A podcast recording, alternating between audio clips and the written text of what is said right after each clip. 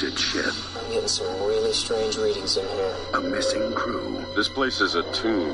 DJ, where are you? And infinite evil. This ship has been beyond the boundaries of our universe. Who knows what it's brought back with it? Vacate! I want off this ship. You can't leave. She won't let you. Event Horizon.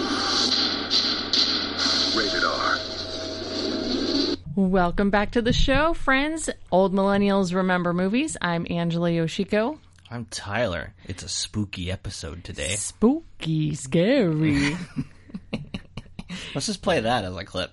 okay. The full Werewolf Bar Mitzvah by Tracy Morgan. Yeah, you betcha. Great. By the end of the show, I'm sure I will find a time to play it. Today, we're going to talk about a favorite of mine from 1997, Event Horizon. A favorite. A favorite. Bold. A bold statement by me. Um, but let's talk about what we've been watching recently. It is the month of October. So, uh, you know, Halloween's coming. What have you uh, been watching that's Well, wait, Halloween? didn't you just start something that was spooky I did. scary? I did. Did I? Didn't you start the new spooky adventures of Sabrina the Teenage Witch? Yeah. So, uh, confession here as an old millennial, I grew up watching a little thing called TGIF. Of, uh, we all did.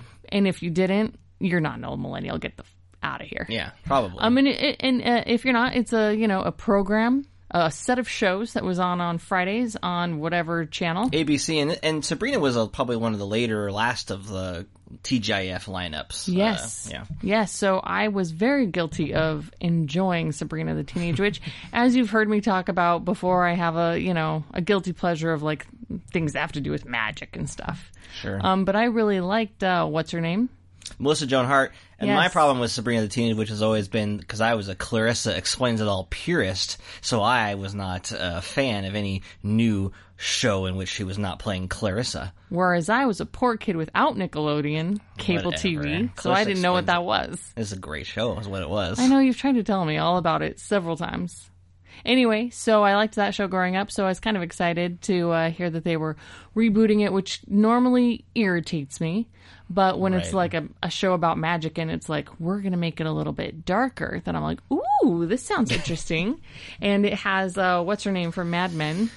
I I I really like her. I I don't want to say her name out loud because I might mispronounce it, but she's from Mad Men. She's like the girl, Sally Draper. Uh, yeah, she's great. Why don't you want to say her name? What is it? It's like Kiernan. I don't know. I don't want to say it and mess it up. Just look Oh, it up. Okay, sure. Um, she was good on Mad Men. She Great on Mad Men. I think she was great on Mad Men. she kind of grew up on Mad Men. She, was did. pretty young when she started. It seemed like. So I'm a few episodes in, and it's it's like I'm enjoying it, but I don't know if I can measure it with like a good quality standard that other people would uh, measure by. So I'm going to say it's it's not like moving me. Like I'm not super excited about it. I mean, I'm totally enjoying it, but uh, yeah, it's fine. It, it does. I think when people were like, I think the showrunners were talking about maybe crossing over with Riverdale. That gave me the idea that this was like that. It's a CW type of. Uh, you like Supernatural, but you know, like one of those kind of kind of shows, which you always put into a certain category when you describe them, which is usually the category of, yeah, I like it, but Tyler, don't watch it. Yeah. and you're usually pretty right about that. I don't care about this stuff. Yeah. So Yeah, I enjoy it. It's a guilty pleasure, but yeah, I mean, it's, I mean, the main character's a teenager. I think she's pretty good. The adult actors are some recognizable people and they're pretty good in it, but the, it's nothing like really, you know, Well, it's. I think I read that Netflix, when they ordered it to series, they did order at least two seasons. So it's not going to be one of these that gets. Can- Netflix are actually canceling shows now, so They are. You can't. Uh, you can't count on uh, you know shows to hang around like you used to in there because they've got so many. But it will get at least a second uh, season. So Nice. there you go. and I started that show because I finally finished Iron Fist. Oh, we don't need to talk about that, do we? Well, I'm done. I'm like, here, let's hear a round of applause. I finally finished it. Well, that's the last you'll ever see of the Iron Fist show because that was it, right? I mean, to be honest, I didn't hate that show. Well, no, yeah, it's fine. Whatever. I don't know. I don't watch these shows. I mean, there were some okay characters in it. okay. But the main character was the least interesting character. That Iron was the Fist. problem. This last episode, if you haven't seen it, you just it, I'm sorry, but there's a character with dissociative uh, disorder. It's multiple personality. So that's an interesting. You know, you don't get to see that. That's always fun to watch. I feel like on screen. Right, you know, I well, I can only really the most recent example of that would be like Split, right? Um, people in the the real world. Is it one of those situations where it's more like what real version of that is, or is it like movie version of that? It's like movie version. because psychiatrists always complain about the movie version, which they say split's dangerous. Nobody, people aren't serial killers that do this, and et cetera, et cetera. Which I get, but it's a movie. It's fine, right? It's just like a thing where a guy's like a superhero villain guy, right? it's like a thing. I think that's probably the character I'm most mad about that the show is canceled because at, towards the end of it, she discovers that she had there's only two personalities, so that's it's not too complex. So far, But at the end, she they realize that she has a kind of a third personality that neither of the two main ones are aware of, so they're kind of terrified of it because it's like a really scary one. But you don't get to see because the show is canceled. like so the Beast. so much for that. But you can watch Um, Glass, and that comes out, and you can see James McAvoy do the same thing in a theatrical form. So be happy. Be happy. Other than that, I haven't seen anything in theaters, but you have seen some stuff. I did. I did see. So this was a week of uh, Halloween.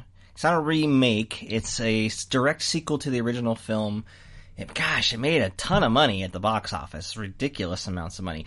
It was actually a good sequel for me because I have only really. I, I enjoy the first Halloween movie back from like 1978, 79. I think that's a good movie. Uh, definitely like a landmark of the slasher genre. And the only, but the only other uh, Halloween movie that I've seen, I think I may have, may have seen part of the H2O one because it was the 90s and I saw everything.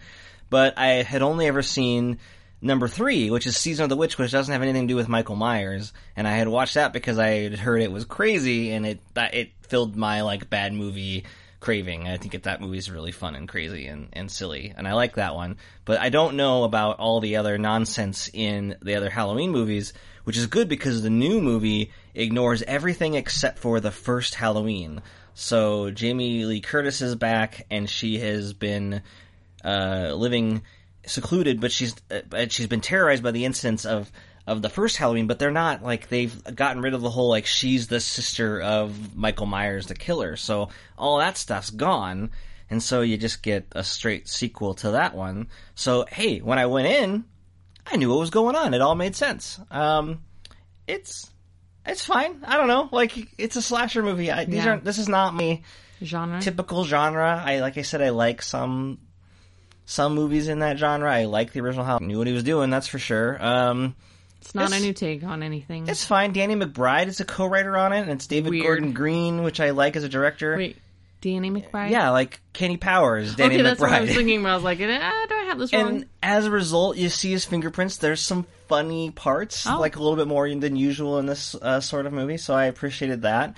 The score is by Carpenter. Came back to do the score with like I think his son or something, and that's great. It's Mm-hmm. like the classic Halloween score, plus it's just like updated. So that was really cool. And Jamie Lee Curtis is I love her and everything. So yes. I enjoyed her, but I mean whatever, it was fine. I don't know. Did she switch bodies with anybody? no. No switching bodies in this movie. Was, Stays was a little Lindsay bit more. Lohan in it? No, Judy Greer's in it. She loved Judy Greer. I do like Judy Everybody Greer. likes Judy Greer. She's in it. She has a. Eh, she could have had more to do, but that's kind of the case with Judy Greer. Always, it's always like, oh, they should have given Judy Greer more to do. It's kind of like every every time she appears in anything, that's what I think. But it's fine. Like I don't have any gripes about it. Really, it's just like ah, it's not my. I'm not like clamoring for the next one because they know they'll just keep. It was a Yes. huge hit, so they'll just make another one, and another one, and another one. Better and- than the um, Texas Chainsaw Massacre remakes.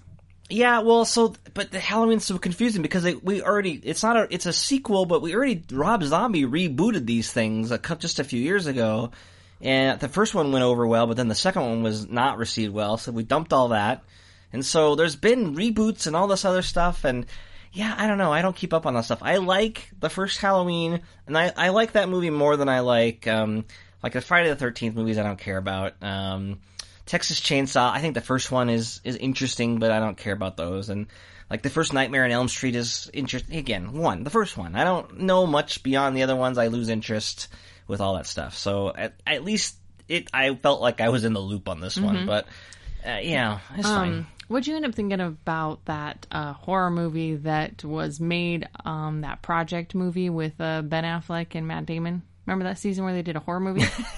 what was that show called? It was called Project Greenlight. And it Project was Greenlight. like their third season of Project Greenlight, and they did a horror movie, and it was like Wes Craven was one of the um, consultants, like people that chose the script before he died, Mm-hmm. and um, this is all during that icky time where like.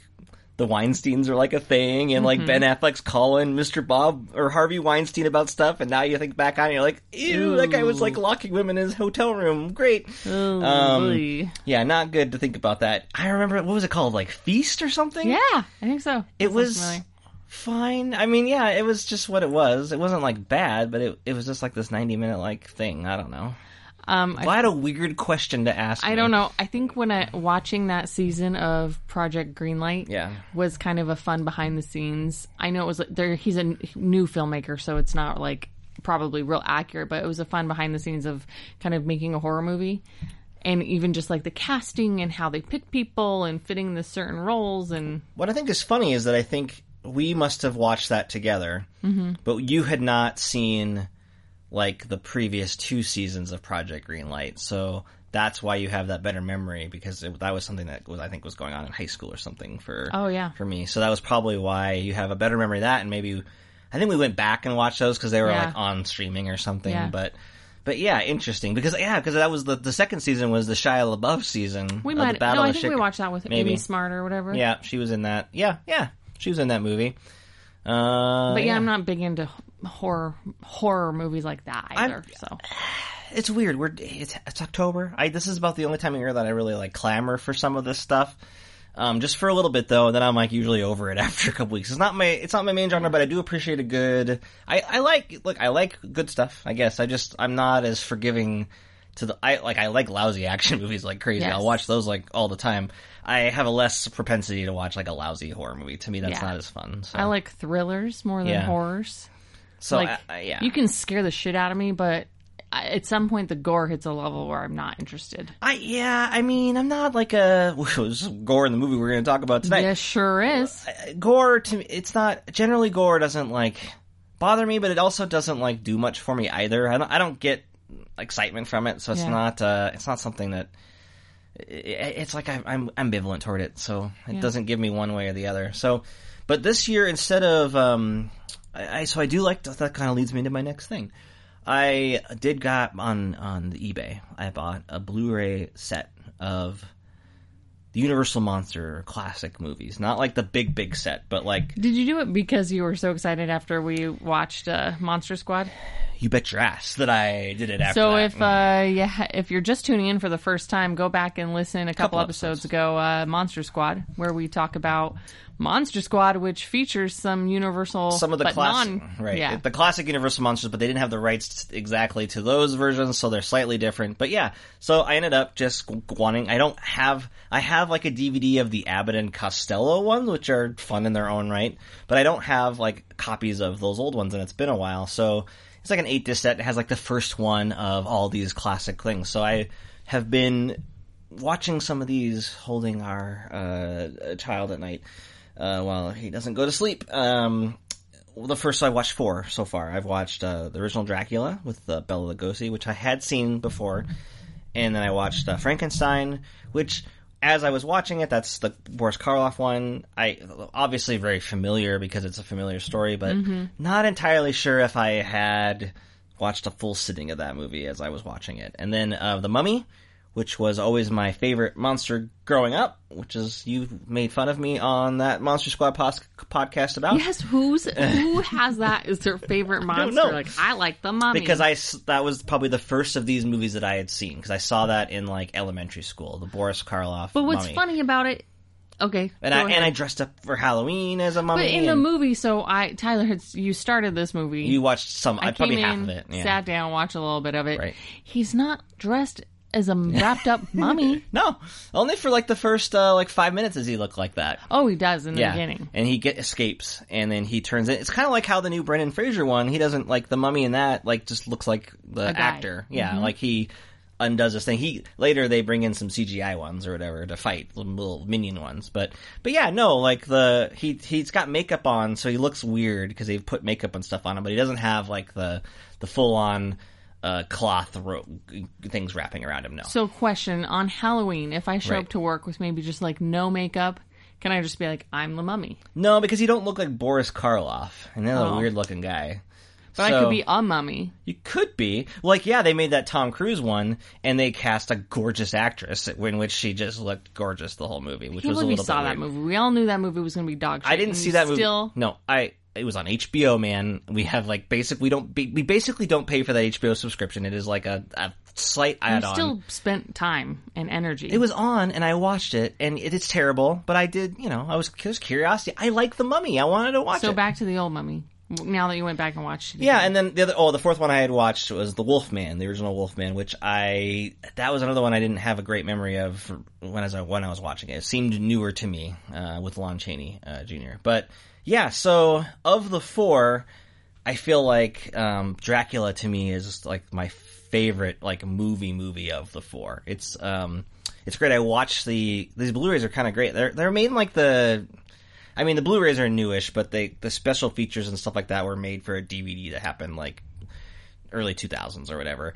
And so the, on the Dracula one, they they did like a Philip Glass. Uh, he did a whole new orchestral score for Dracula because they didn't have one. So I watched it with that on because I had seen it before, and that was really cool. I mean, it, it definitely was like didn't feel like it was in place because it sounded too new or whatever, but it was really cool. It kind of added this extra element to it, and I like that Belly, Belly Bela Lugosi performance. So that one to me was like the one that that I really enjoyed the most. Um, I liked all of them though. I enjoyed it. The Mummy is, I mean, it's just you know the budgets and and what you could show and not show, and the time periods is really interesting. Like there's just a lot of like things that you you just things that you just take for granted in like horror movies. They have to like kind of skip over in these older movies, like death. Although randomly they'll show like an impalement or Frankenstein will throw a child into a lake and drown her, and you're just like, oh, like, they, and that was. If you look back and read about it, obviously they had some trouble with the censors on that one, but yeah. um, but they're good. They're fun. I like I like going back and watching them. I get um enjoyment out of seeing things that have that atmosphere. And yes, you know it- they feel outdated to modern filmmaking, but they are.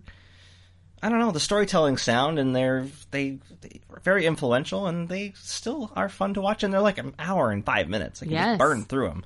Yeah, I think that what I noticed immediately, which it was an annoying comment by me, was like, it's real close. right? Because it's everything's real, and they you know they film them faster, so there's a lot of like just two shots of people talking in a frame, so Oh, they're no. talking very close oh, to they're like other. they're like half an inch away from each other's mouths talking. Right. A lot of close talking, but then you pointed out it's because they don't have the. Well, and the frame is just not. Yeah, I mean, because it's mostly the 30s and 40s these movies, and I just yeah, I I like that stuff. I think Dracula in particular looks really good. The Blu-ray version of that looked uh, amazing. Like whatever they did to restore it, it looks Oh. I really cool. that one. Yeah, I, and you would know. I mean, just because you know that story from all the various versions, you would probably pick up on it and just kind of. It feels familiar even if you've never seen it. Same with Frankenstein. I mean, if you've never really even seen Frankenstein, you know that story, so it feels easy to watch. The other two maybe less so, but Cool. um, really cool. The other funny thing about them, so they, yeah, they the bonus features came. These clearly were made in like the late '90s or something like that. For the Mummy, they're talking about the Brendan Fraser. Like the first one had already come out and become a hit, so they're real high on it. But mm-hmm. clearly, they put it out for like the Mummy Returns. So they're talking about we was like we topped ourselves, guys. It's so great. And if anybody remembers, this is what I do every time I watch the Mummy, old version. I just I want to watch. I get excited about like because I like that Brendan Fraser that first uh, Brendan Fraser first one. It's really fun, I think, and I remember going to see that one. And then I'm like, I want to watch all of them. And then you, and then I, I've gotten better at this over the years. I remember that like, no, the sequels are actually very terrible, Real bad.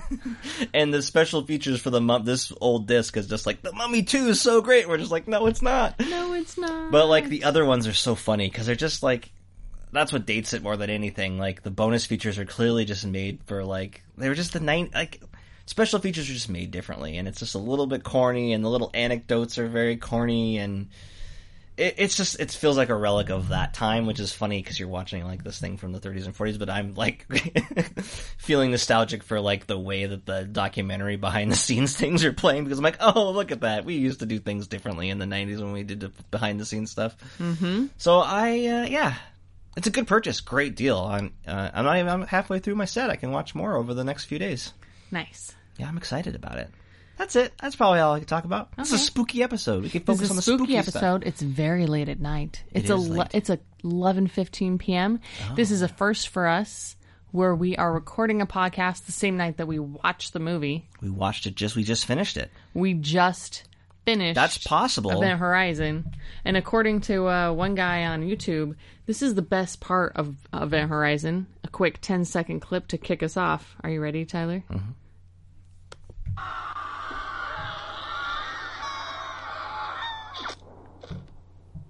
We're leaving.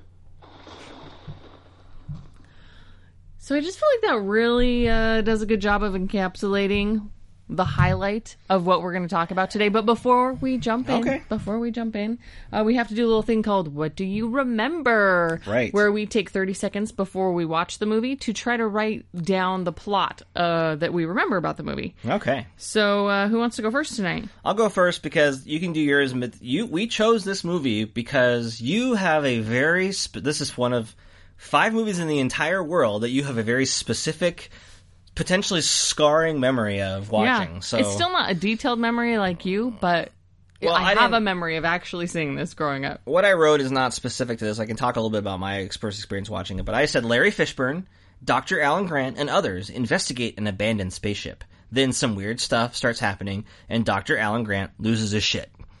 It was scary when I saw it, but maybe I was young and dumb. And that's my reaction. And that's your reaction. Yeah. Here's what I wrote Some people go out in space to save some other people. They find the ship, and some super scary stuff happens. Super scary. I feel like that perfectly describes the movie. That's exactly what happens. I was totally right on. So I'll just jump into my memory of uh, watching this. So this movie came out in 1997. Mm-hmm. Should we do some high stats real quick?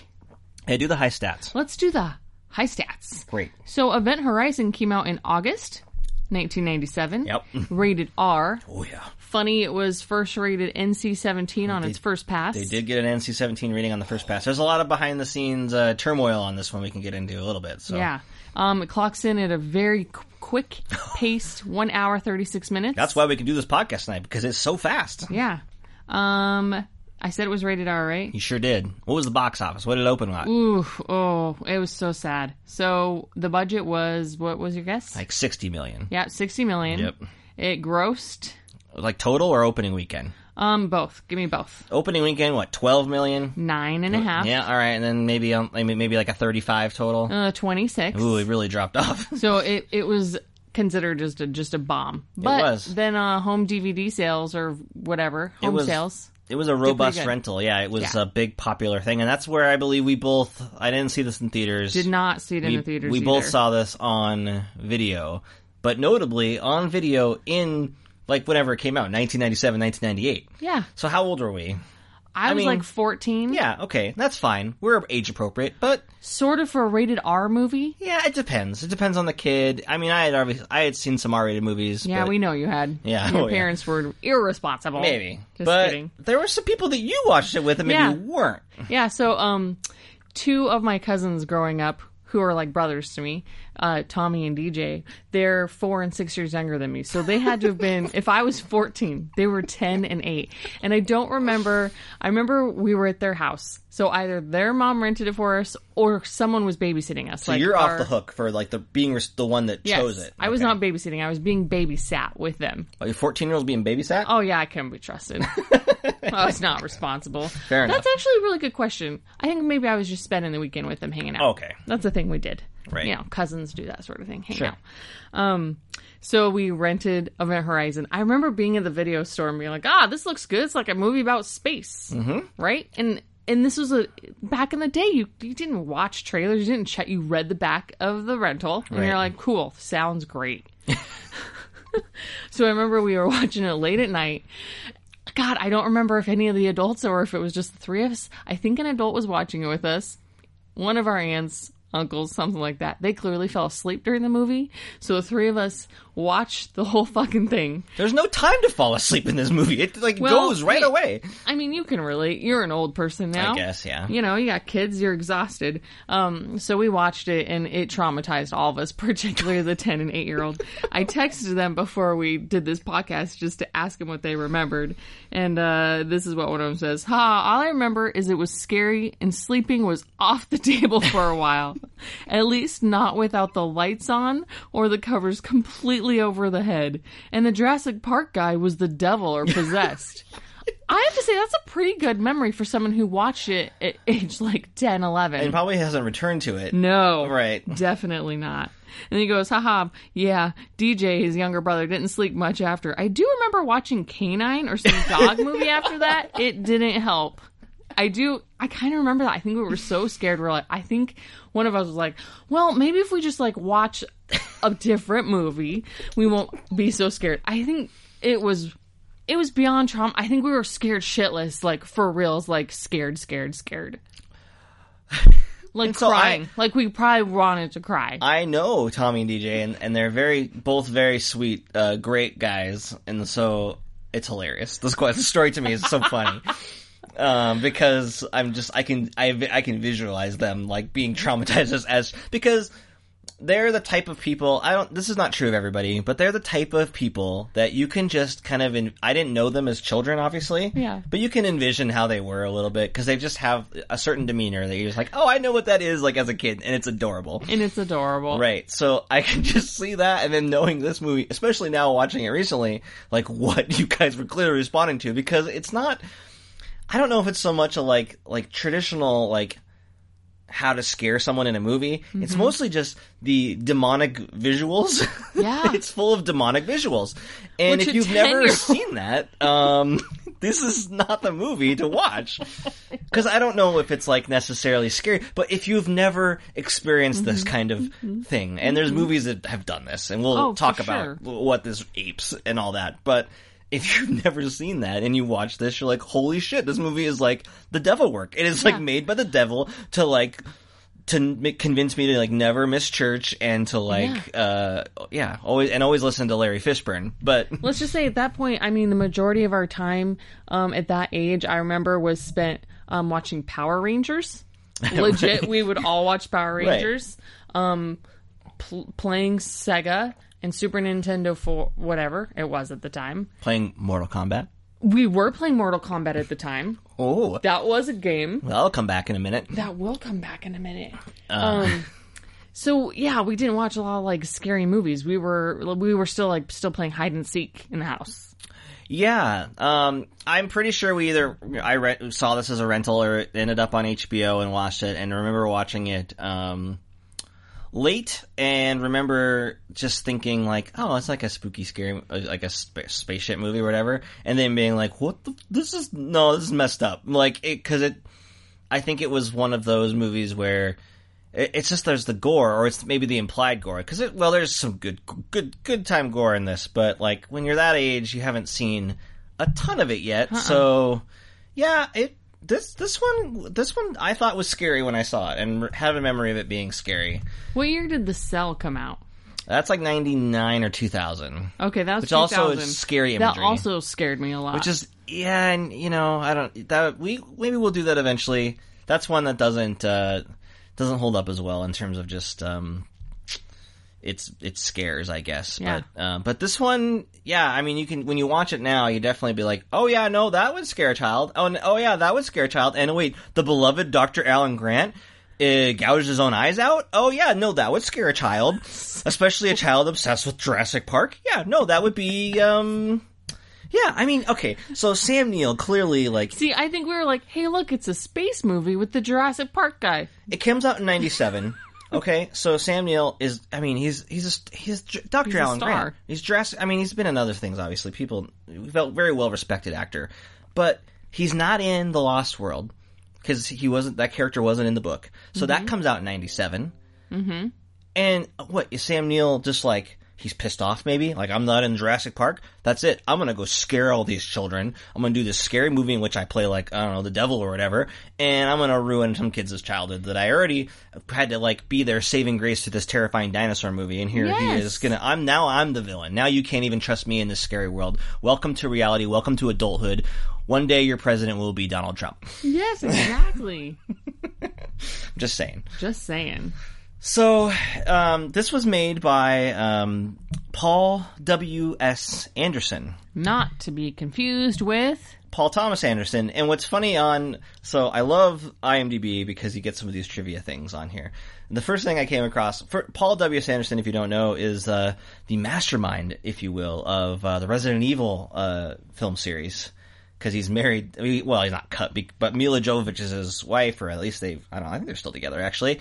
So he's made all those movies. Before he made Event Horizon, he made a little movie called Mortal Kombat Yeah. and it was a big hit. And this was kind of like his like he got this movie to do after like Mortal Kombat was a huge hit. Um, he said no to X Men apparently uh, when they were developing that first X Men movie. So this was his big uh, big swing. Um, Paul, what, what I was going to say about the IMDb is that he, according to IMDb, who knows what he said, but and apparently in interviews he said like, well, I had to add the WS to because in the movie he's billed as just Paul Anderson. Mm-hmm. He's like, well, I had to add the WS because people kept asking me questions about the frog scene in Magnolia. And then he said that because I added WS, now he gets questions about working with Bill Murray because it sounds like Wes Anderson. To which case, I'm just like, bullshit, Paul W.S. Anderson. Like, nowadays, you would wish you could be compared to these two guys. Like, wish. you are not, like, let's be very clear. You are in a whole different league. There's tiers. Yeah. And you're not in the same if there's a tier. tier of Anderson directors, I mean, uh, you, I think we would all measure probably Paul Thomas Anderson up there. I love Wes Anderson; he's up there too. But maybe for everybody else, he'd be below him. And then way down on the list would be uh, Paul W. S. Anderson. Mm-hmm. Listen, But what's the Mortal Kombat tie? Well, he so he made Mortal Kombat, and he used that music, and it goes Mortal Kombat, and it goes dun dun dun dun dun. Well, this movie opens up with basically the same music. You gonna play it? Oh, this is the opening. Oh, you're playing like the Paramount thing, which I was gonna note. The Paramount goes to the Paramount Mountain, and then it zooms out into space. That's how you oh, know Oh, we're in business. I'm gonna watch that right now. Is it, sp- is it going into space? Not yet. It's gonna go Oh, there it goes. I did miss it when we were watching. because you were too busy looking up facts. Here it is.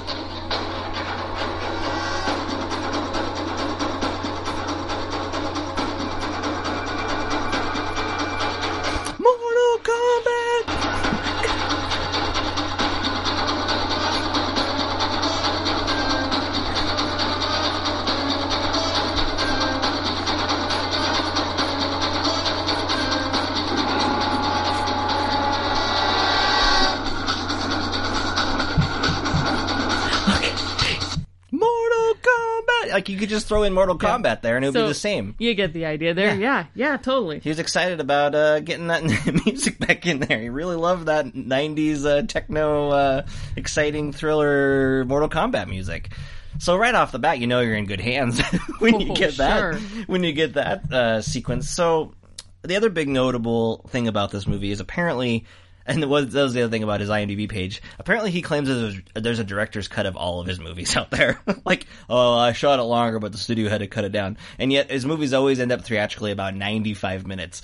Uh, this is another one where apparently he claims that there was an oh no this is like and there's uh, they they they filmed they showed this to like test audiences this thing was like originally like an 130 minutes well over two hours and they got it down to 96 minutes Mm-hmm. Oh my god that's so much to cut out Yeah. Over 30 minutes. and when you hear that and then so we knew that kind of going in when we started it and now knowing that you're just like oh yeah no they cut out here they cut out you're here like, you're wow, like how did he jump from that side of the ship to outside the ship now working on it for 10 minutes? they get rid of all the like any Fluff. kind of exposition or me anything that would be like just like time basically to to unless it's like something that's happening that's like active And you- action moment you know what I think about it? what Great. Just let's filmmakers always say like oh the studio did this or did that and they're so bad i think the studio might have been right Mm-hmm. to like they're like, okay, let's just you know like Let's get this shit because it from the description of things that they cut out, like apparently he tried to get a director's cut, but the footage was destroyed or whatever. Now that you hear that he says this about all of his movies, you're just like, okay, yeah, your your footage was destroyed. the footage. the dog ate my homework. we just restored Dracula completely. It looks gorgeous, but we lost the footage to Event Horizon. Okay, man. okay. But so when you hear about the things that they cut out, and there's some deleted scenes on the disc and all that stuff, but uh, it doesn't seem like they're not they're not like big character moments. We're not like building what I would say is dread or even like to understand better like our characters. Like so, I think they're just cutting out like just unnecessary stuff.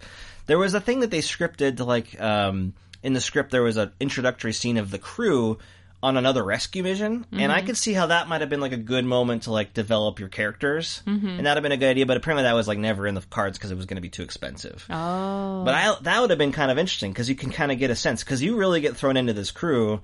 And you know next to nothing about anybody. Um, we know a little bit about Alan Grant because he's the outsider coming in. He's the scientist or somebody who helped build the Event Horizon, the ship that went off into space uh, a, a deep deep space exploration. It takes place in like 2047. So hey, this is still a plausible film. Mm-hmm. Um, but he built the ship and it went missing, and now they've it has been reappeared near Neptune, and they're going out to look at it. And so that's how we kind of know a little bit about him, and we eat him. Okay, so that's the other thing.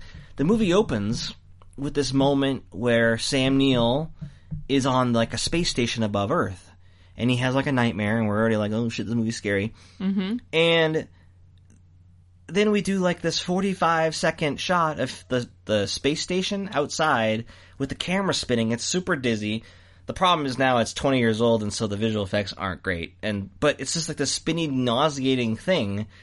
And it was apparently like the most expensive thing to shoot in the movie. Mm-hmm. It ate up half, like a ton of their budget. And then what happens after this is that it cuts straight to the other ship. Like, we don't even need the scene. like they could have set that scene. You wouldn't even know, and he could have just been in his quarters on the other one because it doesn't even make a difference to the movie at all. It just jumps over to like the next ship, and then it has a quick scene where they're like flying it, and then they have a quick scene where it's like 52 days later. They are cutting out every single moment where there's just like time going by. They're just like, nope, we got on a ship, we're going to rescue. Let's have a little meeting here. We're going to describe exactly what's going to happen, and we're going to get on the haunted spaceship within five minutes or ten minutes of the movie starting. And uh, you know, yeah. Why would you waste time? Just get to the scary uh, spaceship stuff. yes. So, I've been talking for a little bit. Uh huh. I was just reading about the guy who wrote the movie, Uh huh. Philip Eisner. Okay, what about him? He wrote the movie after a family tragedy. He'd recently entered a multi picture writing agreement, and in an effort to force himself to get back to work, he pitched the idea, and this is exactly what it is, Right. of The Shining in space. Oh yeah, He literally pitched it as that because as we were watching it tonight, we're like, oh, there's another shining thing and another shining thing. right. So uh, that's exactly what it was intentionally, yeah, I not mean, just like lazily. no. He I, well, I mean, there's no way to not. There, there, there's two particular moments that are so much like it that it is. It has to be. It was not like they they want people to know that they're doing it right. Mm-hmm. There is a pool of blood that like breaks out of something and races toward the screen. Like there's only you only do that to like reference The Shining. Like you mm-hmm. can't do that otherwise. And then mm-hmm. there's another maybe no to me it's just as like memorable. It's like there's a naked woman in a bathtub with blood and it's scary and it, that's just evocative of like the room like 237 Yes. stuff in the shining so And the scary, and the kid like running away and like, Right. chasing the and following the kid. There's a whole bunch. Um, what I love about this movie uh-huh. is that unlike so many movies, and even so many space movies where you know everything's going wrong, or horror movies where everything's going wrong, and the characters are so fucking stupid that you're so mad at them, and then there's only one hero that's kind of smart. Unlike those movies, this movie, every character is smart, does, has the correct reaction, and you're just like, yes. I mean, like every one liner that comes, you're just like, yes. From uh, the one we listened to where he's like, we're leaving, to, I mean, Right. every time, oh, oh, watch out for this guy. He's like, oh, yeah, yeah, fu- uh, the lady hears something, she grabs a knife. She, Right. It's like every character does the right thing. There's the pilot of the the ship that they're on. It's just it's like falling apart. They've already been in, and there's some scary stuff that's already happened. And he's just like, the ship's gonna go down. It's gonna blow up. He's like, yeah, you know what? I think I'm good over here. I'm not going over to the haunted ship. And that's like the correct response in that moment. You're just like, yeah, no, listen, that seems bad. Yeah. It caused the ship to blow up. I think I'm cool over here. Yeah, he's like, I'll take my chances. Mm-hmm. And then like, um, yeah, the Kathleen Quinlan who's in the movie, she was like probably notable as like Tom Hanks's uh, wife in Apollo 13. So a little bit after that, this is like that movie for her. Sam, all these people that are supposed to be like these warm, loving people are having these horrible, traumatic moments in space. She uh, like notices like a body moving, and it. Uh, she immediately is like doesn't. She's not messing around. She gets a giant knife and is like, uh, Like if I'm going over there, knife. I'll stab it. yeah. And then, of course, the best person in the movie, beloved Larry Fishburne, oh, who's so good. the no nonsense captain, and he doesn't have time for any of this shit. Like he just Sam Neill is the only one who's like, we need to go because he like they've been they've been lied to. They've said, oh, they were been told that like the Event Horizon blew up in space. Well, no, there's some Seven years later. there's some poor interdimensional travel because we get the scene where Sam Neill uh, explains where the Event Horizon went with time travel. They does the folding of the paper mm-hmm. scene and like, oh, it's like a wormhole, interdimensional wormhole. The same scene that gets basically repurposed in Interstellar with Matthew mm-hmm. McConaughey. So we, you know, it's just a very easy way of describing what's happened with the going around the the Space theory of time. relativity and mm-hmm. all this other stuff. So but what's great, even during that scene, Lawrence Fishburne is just like, I don't listen, whatever. Like, it doesn't matter. Can we just go check it out? And if there's no one there, can we just get the fuck out of here? Yeah. And he has that attitude the entire movie, and it's so great because you're just like, yeah, no, this guy knows what's up. He's like, at one point, he's just like, like something scary happens, like, fuck this shit. he literally says something, something, something. Fuck this ship. and that's it for him. He's like, we're gonna blow it up. yeah. We're gonna get a far enough distance away. We're gonna blow this up because fuck this ship. That's exactly what he says. and you're like, yes. he's like, not gonna just leave it, we're gonna blow it up. Yeah. Because fuck that. Yeah, we're leaving Because like, we don't care. He's a main character, and he is one of the first people because, like, the center of all this like haunted shit's going on is like the core. That's through a scary little corridor that looks like a meat grinder, and there's like a little core thing that is like sphere. It has spikes. A lot of spikes. spikes. It's like a little spinny thing. And it, this movie came out before the movie Sphere, but I remember reading the book Sphere around this time, and so it was all very much like the book Sphere. And that movie came out a year after this, and it's also not a good like that's not a good movie. But um, but he's one of the first people to see like the hallucinations. He sees a guy on fire. It turns out he like was an old crew member that he had to like let go die. Because he got sealed off or whatever, so he, right away he's just like, "I saw a hallucination. I'm not doing this. We're we're we're not. No, I saw something. We're out of here. Like I he's felt done. the heat. Like I felt it. This was real. Yeah, and he's just like, uh, uh, like our mission was like rescue the crew. The crew dead, so let's go. Crew's dead. We're out of here. and that's it. But only Sam Neill's like, we need to get our spaceship back because he's already going. The people that make bad decisions have already gotten like what I call Rockhound Steve Buscemi space dementia uh, from like Armageddon, and uh, But they're only making those bad decisions because they're being driven crazy. they've been driven crazy. but before that, they're they're all like, "Let's go, let's go, let's go." But even then, there's only really two characters that end up doing like things that are like bad. Like Kathleen Stupid. Quinlan sees like her son running around, and that ends up leading to her death. Mm-hmm. Uh, and then Sam Neill is the one who's like he's been like channeled by the ship and is Yeah. going to be the demonic representative of this uh Yes. ship. So what I recall when I watched it originally was like, oh, I don't know, this is a scary ship. I didn't really like to me that even when I saw it then, it was a very confused notion of what was happening. I guess like why is it haunted and all this other stuff. It's much clearer when you see it now because there's not. it's a very simple explanation, right? Yes. So like, it went somewhere bad, It picked and some shit and up. the pi- and the ship like picked up the bad shit. like the ship got cursed wherever it was at. And then everybody some sort of describes it as like this. Uh, it's like you know representative of like visualizing hell, and so you get a lot of this visual, you know, this hell uh, picture. That the great scene that you played before is that they, there's a the rescue uh, signal turns out to be a very gory, bloody scene that they're able to like decrypt, and that's when Larry Fishburne sees it as is like, oh, we're leaving. we're leaving. Yeah, it's just the best reaction. and It, it's nice. It's nice to just like get a movie that's like we're 95 minutes. Like it, it, it doesn't take long before like shit hits the fan, and it's just like the whole rest of the movie is basically just like, okay, let's get out of here, and it's just like a series of things to get out of here. Mm-hmm. Now you could say that there's like there's no character work done. There isn't. No, you don't really know these people, um, other than like the actors playing them. But at least You- it's a decent cast. You know the ones that have the flashbacks or whatever. You know they're A little bit. dark secrets or whatever you But- might say, fears. you have a good cast here though, which helps. So even if you don't have characters per se, at least you have people that you're familiar with. You're definitely utilizing that Alan Grant um, love to like scare the life out of you because he goes. Yes. But I mean, you don't have any real reason to like think that he'd be nice in this movie, but it's just that you have this residual affection for him. Kathleen Quinlan, same thing. And then you have like Jason Isaacs, who's here, and you're usually used to him being like a real bad guy. He's like the villain in The Patriot, and he's like a Malfoy in the Harry Potter movies. He's always a bad guy. He's not a bad guy in this movie. He's just uh, one of the poorer schmoes. Yeah, he's a doctor. He's got a real bad attitude because he's kind of pissed that they're on this to begin with. Oh, he's got a bad but attitude. he's very smart and on it and helpful and like saves a guy and Yeah. he's ready to fight. But And you have Joely Richardson, who's uh, wearing a great uh, like '90s hat in this movie, like a, t- a baseball cap kind of thing. She's Hey, good. She's smart. She knows she's she's smart. doing. She saves the moment a couple times. Uh, like in one of the scenes, there's some. Uh, there's four of them in a room, and the door is closed, and there's this loud banging, and it's like banging on the door, and Alan Grant's like, "Let's open the door," and she's like, "Fuck you," and she grabs his arm and twists it real good. Oh, she which twists you're just arm. like, yes. That's the right move, lady, and go get it, lady. Although Bam.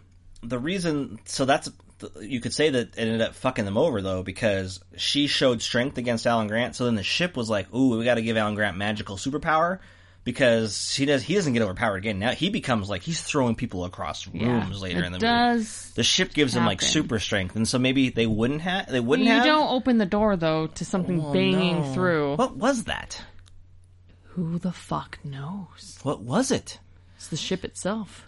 so it's it's less because there's not a lot of it's just bang it's it's it's it's structured like an action movie like the beats and stuff are. Like it, it's very fast. So like in terms of like building dread and atmosphere it's not scary like that but it makes up for that and this is why i think it's traumatic for a kid with just these very very disturbing images uh, of you get that descrambled image of the former crew. One of them is like holding out his own eyeballs which is gross. Um, again this movie got an nc-17 uh, on its initial pass because of this gore um, poor jason isaacs gets killed by he he realizes Sam Neill has gone apeshit. And he's about to get him, but Sam Neill's already there and he takes care of him. With his eyeballs out, out of his head already. Yeah, he's already ripped his own eyeballs out of this himself. We, we don't see him rip his. Well, we kind of did. He kind of scratched at him. Yeah, no, he goes like this and he's digging him out. Yeah. Um. But poor Jason Isaacs get gets uh uh just take you know he gets you know he didn't have a chance, but he gets taken over and he gets cut open. Although, Down the middle. down the middle, they have he already had a scar, which I thought was interesting. What, did I miss the part where he talked about that? Nope. So that Which was is probably another scene that was cut. where he obviously had some trauma. Like he's the trauma guy, trauma doctor, so of course he had like past trauma. Obviously, like if you Open try- heart surgery or you start piecing this together, obviously these characters have more going on. But uh, yeah, he gets cut open, and you don't see that. But then what you do see is oh God. he's hanging. His skin is hung from the top, and then the below ceiling. him is guts, like His all over the place. They apparently had to cut, like, remove some like entrails and stuff hanging out or whatever from like this cut. It's still extremely disturbing, and I Oh, yeah. cannot believe that you had an eight year old and a ten year old with Thank you God. watching When that you think image. about Marion is seven. oh my god, she Like, wouldn't. It You- would just could you think about her next year watching Event Horizon? No. And seeing that scene? No, it would be. We had fucking nightmares. They had nightmares. And then you see Alan Grant, who's got okay, like the eyes being completely out is a little bit CGI'd. It looks hollow and fake, but like when he has his eyes closed, he his blood and scars all over Well, his face. and It's he, pretty freaky He looking. flashes back to his wife, right, slitting, slitting, her, wrists. not Yeah. just her, like her whole forearm. Oh, yeah. in, into the bloody bath, and she's naked, and oh my god, That's the other, yeah, that's the other shining moment, and it's Ugh. yeah, super disturbingly violent. Uh-huh. Um, and then later on, because you you know you Alan Grant still kind of at least looks like Alan Grant when he has his eyes cut out. The movie at the end is just like, you know what? Let's make him even scarier. We'll make him completely naked, which is disturbing in its own right. Yeah. He's bald and he's got like stig- I, I would say like they to me it was like stigmata scars, you know, like all over his body. Well, not stigmata. But no, I know, like, I know what stigmata is, like on arms and stuff like that. But you know when you see Very, that very thick cuts thick, all over like scar face. cuts all over his face, and but it's, not actively bleeding, just like open wound. Yeah, it's just a heavy makeup job, and he's supposed to look so like you know like scary. forever. Like Alan Grant is the devil, basically. well, because- that's how Tommy remembered him. He's like the guy from Jurassic Park. It's all Well, because the portal has opened up. I, I mean, it's a it's a descent into hell essentially. That's like why when you walk into the meat grinder, it's like this actual like line of you have to go through this scary corridor to get to this like scary thing, Yes. and it's a you know yeah you're leading yourself into hell. So yeah, it's just full of this uh just horrendous bloody imagery that yeah a kid watching it now see it's still disturbing. We watched it tonight, and I was like, that's gross. Yeah, that's gross. That's effective. Uh, But I mean, it's so it's just paced so like it's just ram bam. It's just like an action movie. I, to me, it wasn't like scary this time around. Was it scary to you this time around? no, but I. It was disturbing as I was remembering. Oh my god! Like I was so little when I watched this. Mm-hmm. It was less scary and more just kind of disturbing. And I and again I I think I as I said before I had a lot more appreciation for all the characters and the the quickness of the story. Well, you don't get that anymore. No, I mean, another thing, like this year, they put out like that surprise Cloverfield movie, Cloverfield Paradox, that is a like if you think about it, it's very much like Event Horizon. Um, but those characters aren't very smart, and No. they do dumb things, and like we still have that problem in movies where these Yes. guys do very dumb things, and in this movie there wasn't one time, not one time where I was cut like, 'em all out. "Don't do that" or "Don't, what are you doing?" The only time was when they're possessed and you're like, "Oh my god, don't chase after your kid." But it's like she, she's already gone. She's too far gone. Like, and then even when they split up, they have to split up because they have certain jobs and they're on a timeline. right, right. So you're like, "Ah, don't split up," but you, you, you got stuff. But they're not necessarily punished because of the splitting out. I mean, it's No. just because of the circumstances. So, yeah, it's not. Uh, again, maybe they cut out a lot of like the bad decision making of like because that's where dread is built in these typical movies, and so, it, yeah, I think sometimes with horror movies, like people like that. Like, don't go down there. Like, people like that behavior of someone like making bad decisions. They I think do? That's the I think slasher fans must do because all of those movies are basically people making bad decisions and then like getting punished for it. Yeah. And we and then it's this fascinating thing where in movies we're okay with certain characters getting killed, but then other characters get killed. It's kind of like mean or Yeah. surprising or shocking, and so we have to. There's always this balance in this genre of like who we kill off. It either has to be a shock or it has to be like they deserved it, Uh-huh. or otherwise it feels like ooh that was that you don't like it because it's like oh they didn't deserve that you know like Yeah. the, the dog effect no one no dog ever deserves it unless it's like a shock right so there's always this careful act going on this movie doesn't care about any of that No. it's just like we're just gonna go yes. What I really like about Event Horizon is Mm-hmm. that the crew stays together, level headed, keeping it together. The one guy gets sucked into the core right in the beginning, Right. little Justin, and he goes baby baby bear he goes into a coma, and then at some point he's out in a corridor and he's gonna freeze, lock himself out and escape. Like or not go out the escape, but like, hatch he would he would basically explode from the pressure because he's getting sucked out into space Yes, and. Larry Fishburne, Fishburne's out. Fishburne. Larry Fishburne I like how you're on board with calling Oh, him. Larry like oh, I am because that's how he So used to he's out there, and you're like, well, this guy's dead, and he's clearly possessed, and then he's clearly not, but maybe he is, and so you're like, oh man, oh, they're First gonna- victim. first victim. Here just go. blow- we need a gore scene. We're gonna blow up this guy. We don't know who he is. Who cares, right? Yep. We only know that Kathleen Cunningham is like Mama Bear and he's Baby Bear. Yep. So they're trying to talk him out of it, and then he he can't get the thing back open, and then it opens up, and Larry Fishburne's telling him to like uh, get in a ball, and he's like he's out, and he comes flying in, and he grabs him, and then they close the door, and they fucking save him. Yeah. They save him. So you're like, okay, okay, we're all together. Everybody's still okay. Everything's gonna that, be okay. And that guy survives the end of the movie. He's one of the survivors. Yes. So I really like that because that's like halfway through, where you're like, okay, there's some hope here. And then even for the next couple scenes, you're like, okay, maybe maybe this is gonna turn out okay for them. And then, and then Right. Well, so it, it does play with that a little bit because he, he's a nothing character and you just Yeah. assume he's dead, right? Yeah. Because he's like, oh, he's going to go out. as soon thing. as he gets sucked into the right. thing in the beginning, So they save him. That's surprising. And then, Mm-hmm. uh, but then because of all the gore that's going on, there's other moments where you're just like, there's a hatch that's going to close and Larry Fishburne has propped it up and he's trying to save Julie Richardson. But because this movie is so gory, you're just like, this seems like a movie where they would like cut her in half right now. Or him. Or was like, him. Is he going to get cut in half? Is she going to get cut in half? So it actually works And then they because you've already subverted that expectation enough from that like non-death. And there's not a, not a huge body count here. Only like there's like seven characters. Four of them are killed. Three of them survive. Poor Larry Fishburne, he sacrifices himself to blow up uh, Sam Neill. So he's not one of our survivors. But um, we got Coop, who's the quippy guy, mm-hmm. and uh, we got Joely Richardson, and we got the guy in the coma. Uh, they make it out. Of course, there's a jump scare at the end, but whatever. We don't know what the implications of that are.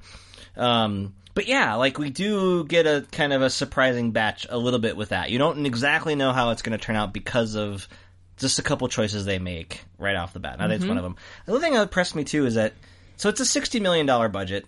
That's uh, you know it's a good amount of money for ninety seven, but you know like the, you could tell CGI was very expensive back then, and that all that stuff looks bad. Yeah. But they do do some good work with like some of the interior work and like when air starts getting sucked out or explosions happen, they actually do some pretty good practical work to kind of make some of that effective. Mm-hmm. Like there are some good scenes where they're just like shaking the camera and there's steam everywhere, so it seems like someone like Larry Fishburne's gonna get sucked out or something yes, like that. those were good. It works pretty well. It's loud. It kind of just blasts out all the like impracticality of it, and it you know it works. Like it's just kind of old fashioned in that regard. Um, the set of like the meat grinder, like that's a real like it's a Yes. set. Like all that stuff is is built, and it you know it looks good.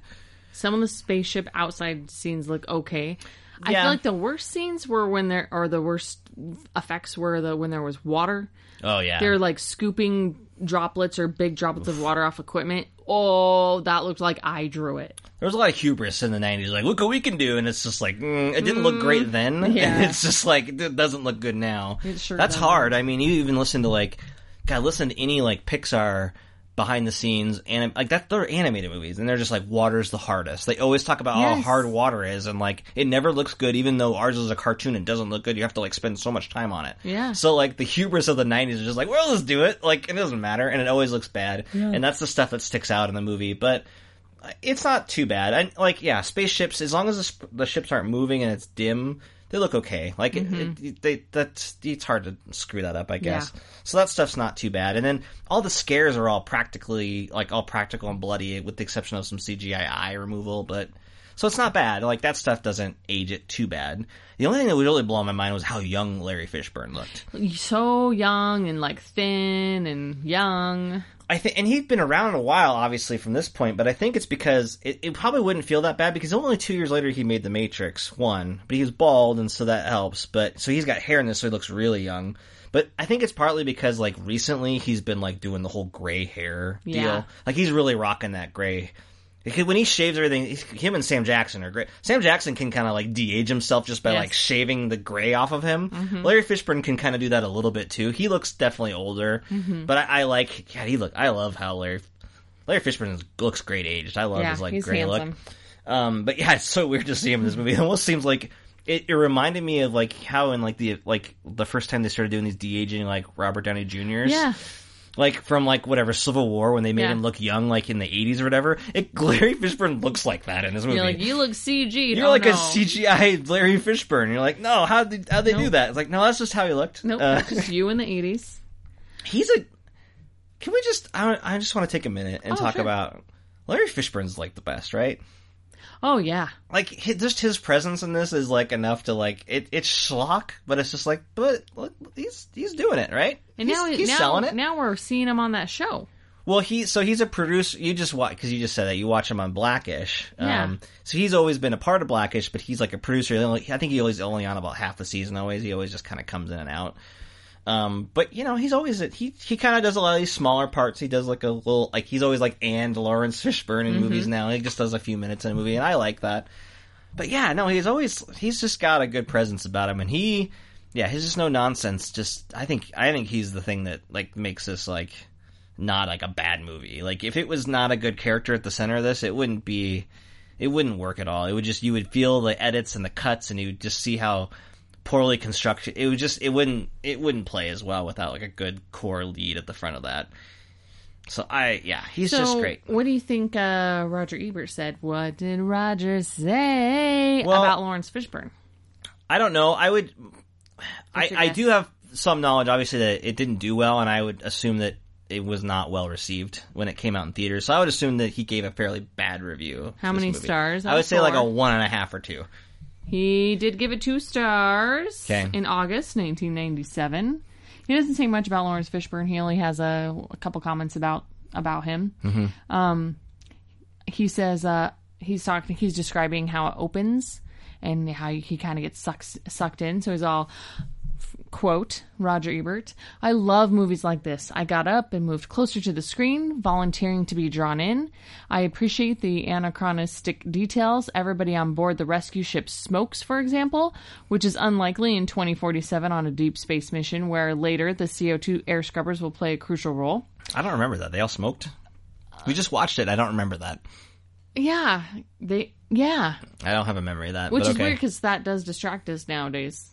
Usually that sticks out because no one smokes in movies anymore, whereas like they did then. I, I, don't remember if it was like in the beginning and we weren't really paying attention because we were getting ready. We're getting situated. We're maybe. getting our popcorn. We're getting popcorn. and our cider. yeah. Um, he does say in the captain, Lawrence Fishburne, um, wears a leather bomber jacket, Sure. indicating that he's still in business half a century from now, or indicating that J. Peterman is still in business. That must be a leather bomber jacket. Well, Jay maker. Peterman, like the J. Peterman catalog from Seinfeld. I don't know. Yeah. I liked all that stuff, but there wasn't much substance beneath it. He says, and then blah blah blah blah blah blah. He doesn't like. He doesn't like it. Well, because it there's no there's no the tension is you get one scene where they get on the ship, and that's very much like you know the the abyss and all these movies. Alien is the best example of this. Like where you spend time exploring that alien ship, and there's a lot of dread and tension. Alien's like I mean a, a great movie. This is not Alien. This is not The Shining. I mean this movie is ripping off like in that sequence it's definitely ripping off alien and then with the shining it's definitely ripping off the shining but it's not that. I mean it, it- it's it's never going to be that. It's derivative in every single way and it immediately deflates that tension. You're you're only left with like your shock of the gore and your performances. That's all this movie Yeah. is. He says it's a ripoff of Solaris from 1972, oh absolutely yeah. Where a space station orbits a vast. have you seen that version? You've probably seen the george clooney version which is similar but less gore, less gore yeah, Solaris definitely feels like Sphere, the the book I remember, and then the movie came out after this. But definitely, it's all. I mean, there's He's nothing very- new being tried Yeah. here. He clearly wasn't a fan. He says, uh, it's observed darkly at one point that the gravity drive is a case of man pushing too far into realms where he should not go. Correct. There's an accusation that someone has broken the laws of physics. And from the way it's said, you'd assume that offenders will be subject to fines or imprisonment. Of course, there are no laws of physics, only observations about the way things seem to be. What you break, if you break anything, is not a law, but simply an obsolete belief, now replaced by one that works better. Deeply buried in Event Horizon is a suspicion of knowledge. Maybe that's why its characters have so little of it. And that's his last line. So I think that what I like about Roger Ebert is that I don't understand. That's a very like nitpicky thing to bring up. Mm-hmm. But what I like about if you if you read enough of him, which is I did a lot when I was uh, you know growing up, is that you can kind of like he tends to do this on movies where like there's nothing like again like what he's basically saying is like there's this is all derivative. There's nothing new here. So i had to think about other things. And so that's when he goes down this rabbit hole. So in his reviews you can kind of feel like when he goes down rabbit holes of like he gets hung up on something and that's what so that because he's a writer he's just having fun with what it is. But when you're like well versed in his reviews and stuff like that you get to learn like well he's just lost interest because it's just like the, he's he's seen this movie. He saw it when he saw solaris and he saw it when he saw this other thing. So like when you have that knowledge of him, that kind of makes sense. But then, yeah, you think about it, like, well, I don't know what you're talking about, but clearly you got bored with this, and I can understand why. and that's why. hung up on a detail. But it's kind of fun. It's a fun thing to read. It's less about. It's less um, a commentary on the quality of the movie. I think it's just that it's just not. Uh, yeah, there's nothing to it. Mm-hmm. But like, you got to remember when we saw this. I think I had. I don't know if I'd seen The Shining yet. I probably did, and because The Shining has it's a great movie that is that scarred me when I saw it, but I at least recognized that it was really good. Yeah. And so it was like you know, because look, Jurassic Park scared me when I first saw it, but I like I was excited by it. I was like, well, I have to go back to that and get terrified again. Yes. The Shining was very much that, whereas the Event Horizon was like that was scary. Like, but I'm legit scared. but I think this is the first time I've really like ever we we, I, we had to like purchase this. yeah, I don't think I've seen it. I didn't return then. to it since I watched it. Then it was just like that was scary, and that was it. And so Mm-hmm. this was the first time going back and being like, now the trailer moments are they were I remember that. There's a, oh so we have to talk about that. There's a great there's a great line of dialogue in this movie. Oh my goodness. Did I have it? I didn't think I found. I don't think I found it. That's too bad because Sam Neill has ripped his eyes out. He wants to take the ship back to the hell world that it came from, and he says, uh, "What I can only describe is like if you know Back to the Future, you know a line of dialogue so well that you just uh, oh you have it Let's see if I have it. perfect." Here we go. Might have to cut.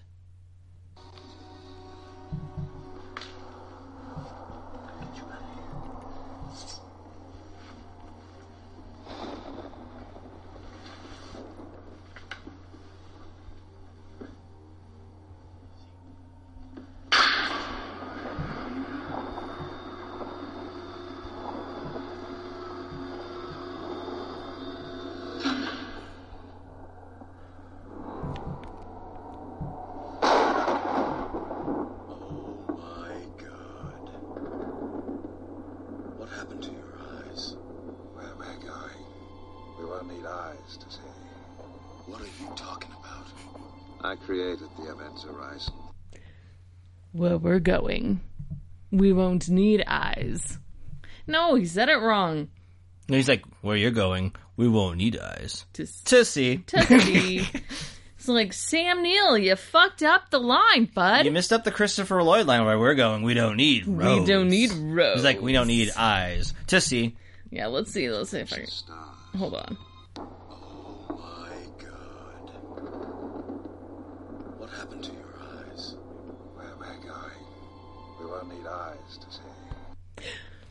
We won't need eyes to see.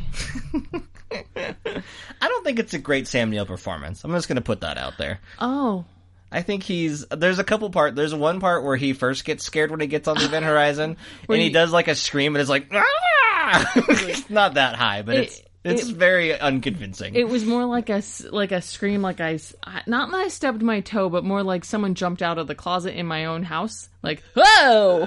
it was it was not convincing. I did not Ah! understand that he was scared. You and I just started I laughed laughing. because it was such a funny reaction. So hard. Um, he's like, no! It reminded me of that moment in Jurassic Park 3 where he has that terrible dream in the plane and he's like, he wakes up and he like sees a raptor on the plane and he's like, hello, Alan.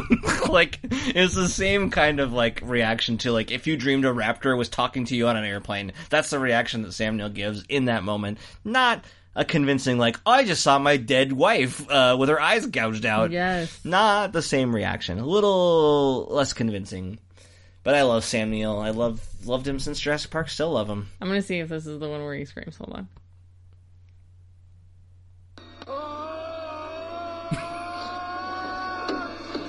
Yeah, it's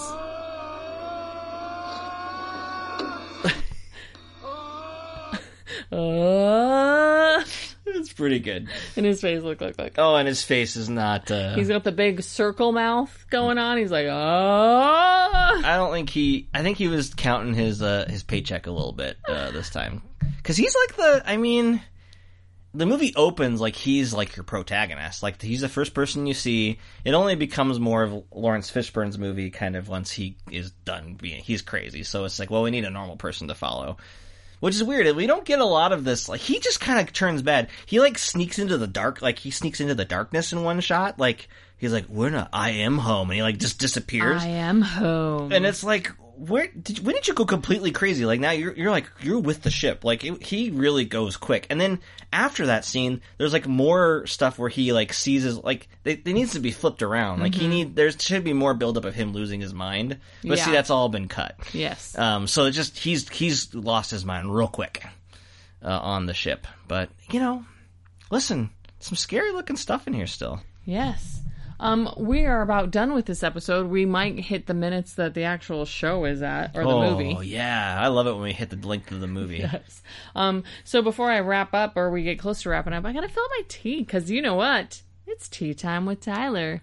Would you like a spot of tea? Sure. What's your guess on what the question's going to be? I don't know, but now it's like more late than usual, so I know it's going to be bad. It is. It's 12:03 a.m. Okay. So we're technically recording on the next day. I haven't even thought about this at all. Okay. Me neither. So I'm trying to come up with a question. Great. Right now, if you could only watch f- four space movies over and over and over, what would they be?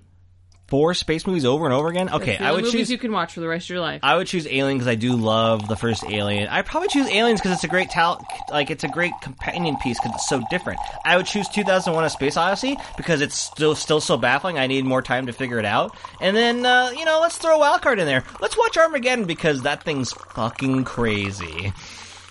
you got one more. Oh, you said five? I said four. I got four. Alien, Aliens, 2001: A Space Odyssey, Oh, and did- Armageddon.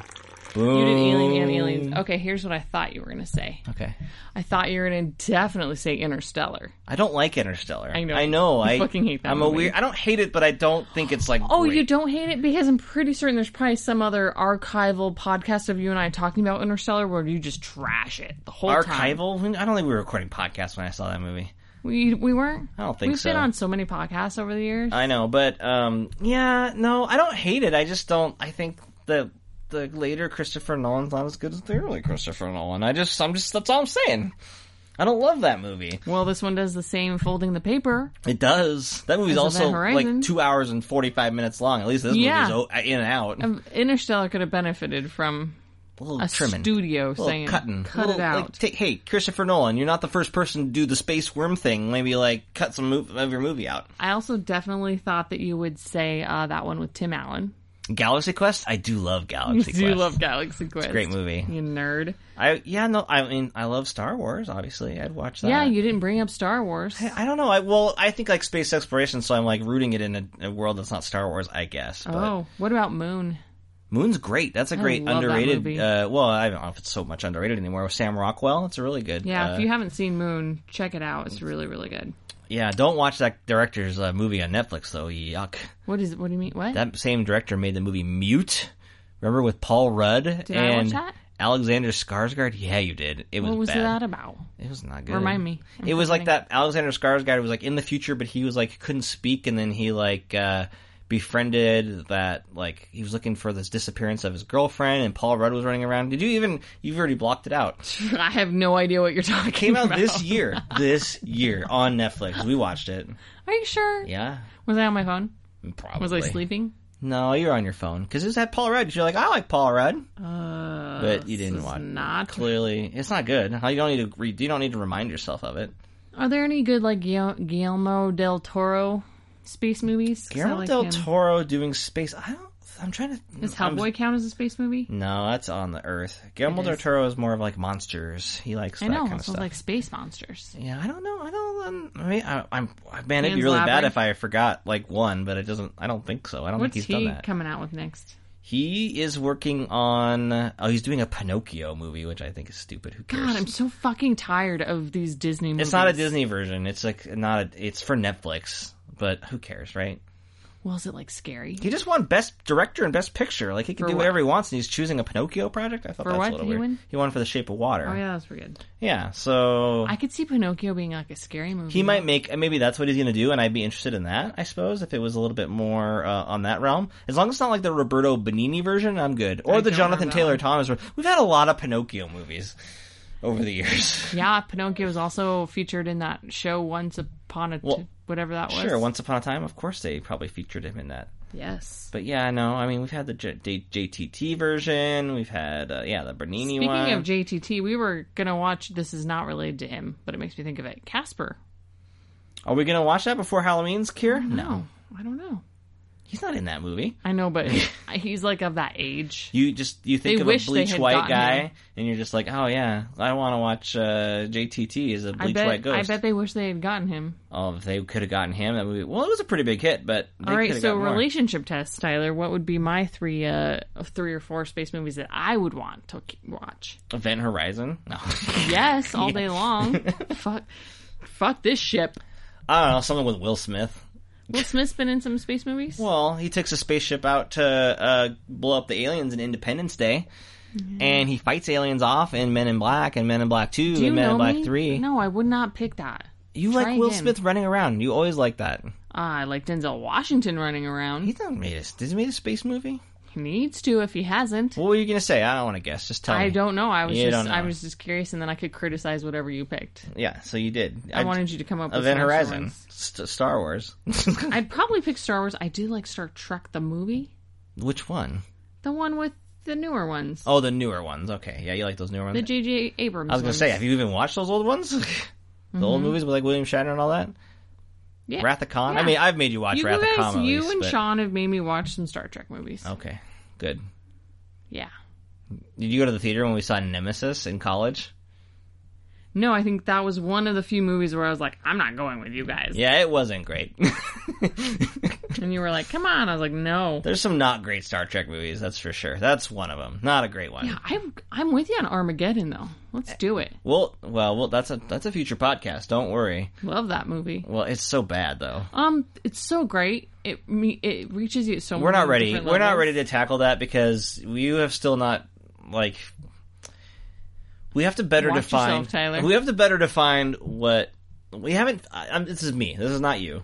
We have to better define like how I describe certain things. Like Armageddon is a type of movie that is like it's Awesome. Venom. It's not good, but I there's a there's a love for it, and I we there's it just takes more time exploring.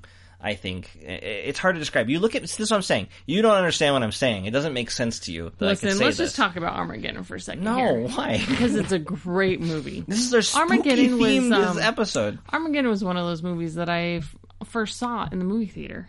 In '98, you saw Event Horizon before you saw Armageddon. In the movie theater, though. I Did you didn't not go to the movie theater for Event Horizon? for any movie? You didn't go to the movie theater. I'm saying I don't remember a lot of movies, but I remember Armageddon being a very big movie. to Remember see your in the ears theater. bleeding after it was over?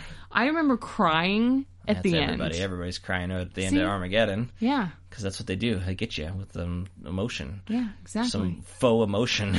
Yeah, exactly. Keep talking about something because I got to find something to close the show out. what do you do? What do you mean? What am I? What could I possibly talk about now? Now you know. moved on to Armageddon. We are so far off the line. Mitzvah, spooky, scary. Place becoming men, men becoming wolves.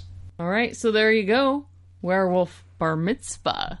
Spooky, scary. Spooky, scary. That's my favorite. Well, that's my favorite. But then I also really love uh, the Bob's Burgers one with the boy band group that does the uh, "Trick or Treat Me." That's Oh, also one so of my. good. There's some really good like sitcom themed Halloween songs out there. Mostly Bear- Werewolf Bar Mitzvah and the the Trick or Treat song from Bob's Burgers. But spooky, scary. that was my always go to. But I do love that Bob's Burgers one. Yes, so here we made it to the end. Thanks for listening, guys. We uh we talked about Event Horizon. Yeah, we did. We told you guys to go watch uh, what Tyler saw. Did I? What'd you see? Some old classic films? Yeah, okay. That was a good suggestion. I saw Oh, Halloween. It was saw fine. Halloween. People already saw it. Oh, go watch Sabrina the Teenage Witch. That's not what it's called. What is it called? The Chilling Adventures of No, Sabrina. I'm saying go watch Sabrina the Teenage Oh, Witch. you want to watch the Melissa Joan Hart version? Sure, of course you do. I would too. exactly. Over the new one, I suppose. Yeah, and happy Halloween. Uh, go check out Event Horizon if you got a sweet 90 minutes to spare. Hey, you know, I went to try to get this movie at like a vintage type of like place, and they had a big old section of horror movies. Right, all these horror movies. Like they pulled out all the horror movies and put it on a shelf for people to easily find. Event Horizon was not over there. It was just in the generic like A through Z. That's where I found it. And then when I bought it. I opened it up and it was only disc two special features. It didn't even have the movie in there. They messed up. It was a used thing. Ah, so mad. I bought it on eBay. No, I didn't. I bought it on Amazon. I bought it on Amazon. I used your. No, you bought it, didn't you? But then you went to return it, and we got an extra movie that we're going to podcast on soon Teen Witch. Teen Witch. You bet. And if you haven't seen that movie, don't worry, neither have we. Who knows? Maybe that I open that up, it'll be only a disc two of Teen Witch special Oh, features. Shit. Although I'd be curious to watch some of those special features. I might hang on to that one and just get it on the the eBay. All Well, right. if you've made it this far to the end, as always, we super appreciate you listening. Hope you had a good time. Um, if you did, leave us a positive review. Share us on Facebook. Follow us on Facebook. Facebook's stupid though. It's just like you only get it. to see our stuff if we pay, and that's bullshit. So just check out our website, subscribe, just listen to us on your way to work or whatever. OldMillennialsRemember.com. OldMillennialsRemember.com podcast. Old Millennials Remember movies. Uh, thanks for listening. I'm Angela Yoshiko. I'm Tyler. Tyler Wilson. Famous people say their first and last. I am not famous. yet. Okay. You are now by the time people listen to this. Okay, sure. Yeah. All right. Thanks, everyone. And we will talk at you another movie.